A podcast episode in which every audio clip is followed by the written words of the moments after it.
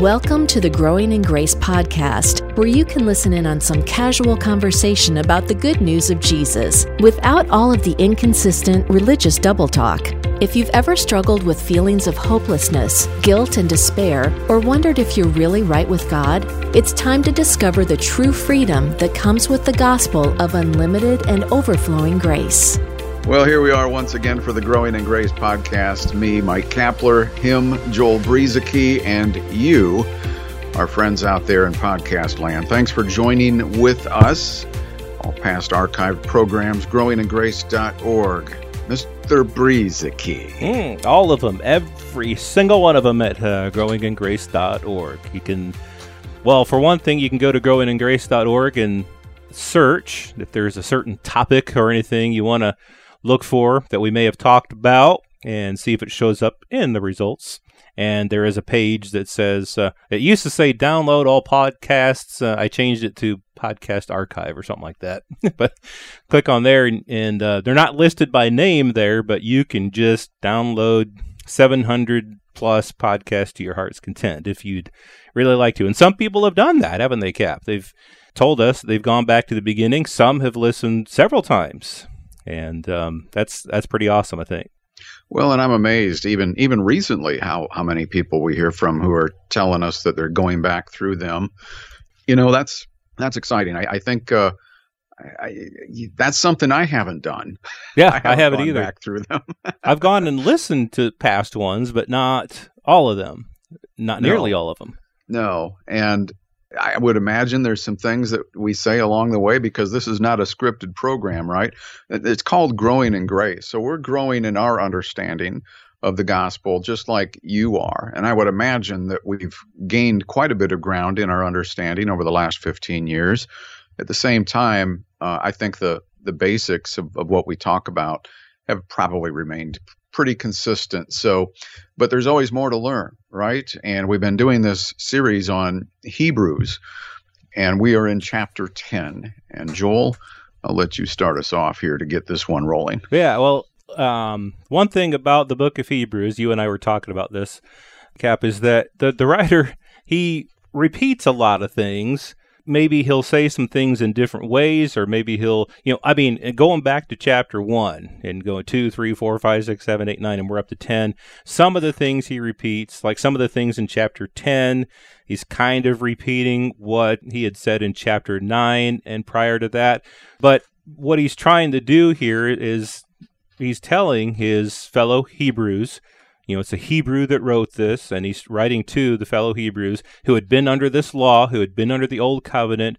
It had been going on for centuries, and telling them how there was a purpose for that, but that covenant, those offerings, the sacrifices of animals, and all of that, God had no pleasure in that, but He had a different will. He had a will that he wanted to be done. And as we talked about last week in, in the beginning part of, of Hebrews 10, that will was Jesus Christ, the offering of the body of Jesus Christ for the sins of mankind.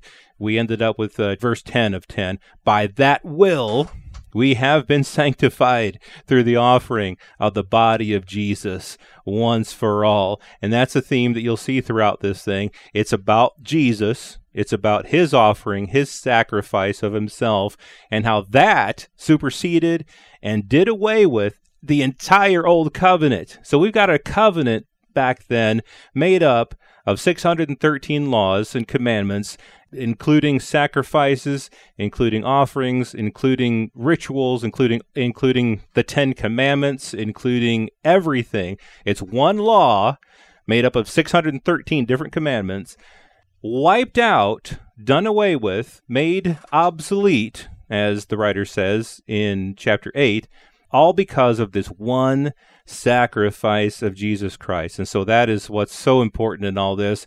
I've thought often, and i have probably said it on here, that this book of Hebrews is so important because it, it really establishes this. I think a lot of people, including me in the past, I looked at the book of Hebrews and I was kind of scared by not scared, but just kind of overwhelmed. I didn't understand it all. So I think a lot of people don't read it. They'll zero in on verse 26 if we sin willfully after we receive the knowledge of truth, there no longer remains a sacrifice for sins. And, and a verse in Hebrews 6 that are scary verses and, you know, loss of salvation, whatever. It, they'll look at zero in on those verses and forget everything else that was said in this. And so that's why we've taken, what is this, uh, 12, 13 episodes so far on Hebrews or, or more, I think. We've done quite a few.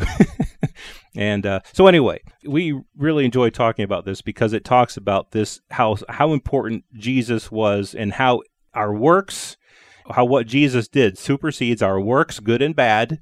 It supersedes any offering that we could imagine giving to God, any promise we could imagine giving to God, anything that we could offer to God is made obsolete because of this one perfect sacrifice of Jesus. So I didn't really necessarily bring up anything yet from Hebrews 10, but that's a that's a, that's a that was what I guess it just came out. You, so you there read you my mind. read your mind. Great minds, great hearts. Let, let me push the wagon further down the hill.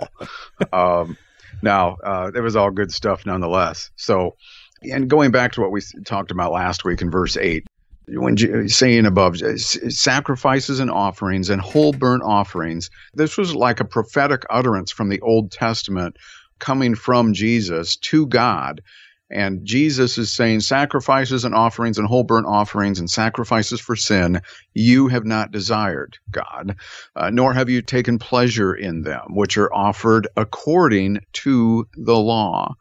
And behold, I have come to do your will. And he takes away the first in order to establish the second. So again, I, I, know there's a you know some grace groups out there who will make statements like, uh, the sacrifice of Christ wasn't really the will of God. Well, I mean, how do you dance around this? Of course, it was the will of God. They'll, they'll say things like Jesus was murdered. Well, Jesus said, Nobody takes my life. I lay it down willingly. I mean, this was the plan from the beginning, from the foundation of the of the world, right. from the beginning of time. This was the plan.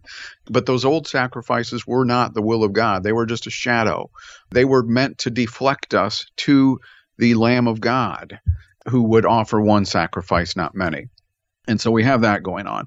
Behold, I have come to do your will. Once again, that's a statement, an old covenant prophecy. I have come to do your will. He takes away the first in order to establish the second. We've talked about this and this is important as we read scripture in general but we find in, in, in, some books and, and there's several that jump out to me in the new testament where there's just a thread and a theme that continues throughout the entire letter. Hebrews to me is, is one of those. We find the writer of hebrews repeating some things that he had said earlier in the book maybe a chapter or two ago maybe earlier than that.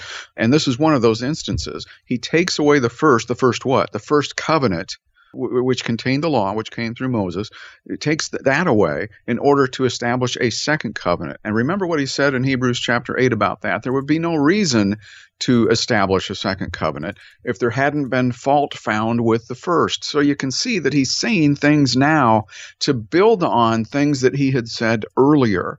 And so we have the second covenant now being established through Christ, through the will of God, through his sacrifice. And by this will, in verse 10, we have been sanctified through this offering, through the offering of the body of Jesus Christ once for all.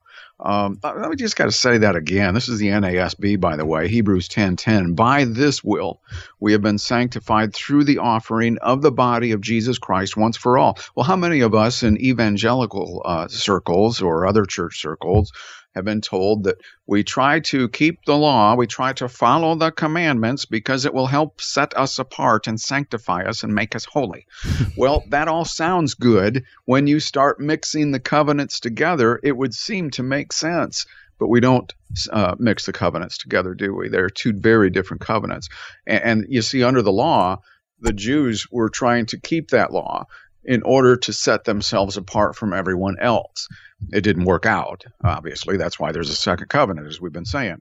But um, the, the, sanctification that we now uh, acquire as believers in Christ is also gifted to us, just like salvation. Okay, there's nothing you can do to sanctify yourself. Um, Jesus sanctified himself so that we might be sanctified through him. Um, verse 11 Every priest stands daily ministering and offering time after time the same sacrifices which can never take away sins. Um, so they it, this wasn't just an annual thing. There were there was different sacrifices for different things under the law, but this was a daily thing. Priests stood daily, offering time after time the same sacrifices which can never take away sins. But he, Jesus, here's that one of those contrasts again. He, having offered one sacrifice for sins for all time, past, present, and future, sat down at the right hand of God, waiting from that time unt, uh, until uh, his enemies are made a footstool for his feet. Um, and, and so what what's cool here is that the priest under the law never sat down. Why? Because they, they had to keep offering more sacrifices. There was always more forgiveness. All it could do was offer an atonement, which means a covering, but the sins were still there. They were just covered up continuous forgiveness, continuous sacrifices, continuous standing by the priest. This high priest, Jesus, he offered just one sacrifice, and guess what? He didn't keep standing. He sat down. And why is that? Because the offering of forgiveness going forward was no longer going to be necessary. If you're lost and you're looking, you will find me. time after time. Yes, those sacrifices were, were repeated time after time after time. And in as many times as they were repeated over and over again, they never did a thing to take away sins. Nothing, nada. All it did was bring a reminder of sins. But Jesus, after he had offered the one sacrifice, one sacrifice, I'm just repeating what you had said. I guess we'll title this one repeat or I don't know, and, and put this podcast on repeat. well, the writer was doing it. exactly because uh, this one man he had offered one sacrifice for sins. Jesus doing that. He sat down, and uh, so through that one sacrifice, guess what? We've been perfected forever. We've been sanctified, and so uh, the the big contrast here. Again, it's a book of contrasts here. Many sacrifices versus one one sacrifice, one offering many mandated sacrifices under the old covenant, Jesus offering himself for the sake of, of all of mankind. And so this sacrifice that Jesus did is, is for everybody. And whoever believes and, and receives it receives everything that was provided through the cross and through the re- resurrection of Jesus Christ. So we'll have to get into uh, we, we obviously we didn't get far into chapter 10 here and that's okay because I think this was this was really good. This is a really good uh, maybe a repetition of things we've already said, a highlighting of things that have already been said in the in the book of Hebrews, um, and it and it will help uh, jump us into the rest of of Hebrews 10 here. And so you know we'll talk about how God says, "I will put my laws into their hearts and in their minds I will write them," because people question that a lot, and they think that well the Ten Commandments are written on our hearts and, in our minds. Um, but there's so much to contrast here. There's so much to bring up. And so we'll talk about that next week, right here on Growing in Grace at growingingrace.org. This has been Growing in Grace with Mike Kapler and Joel Brueseke, heard online through various internet sources around the world each week. Access past programs by visiting growingingrace.org. Share it with a friend and listen again next week for more Growing in Grace.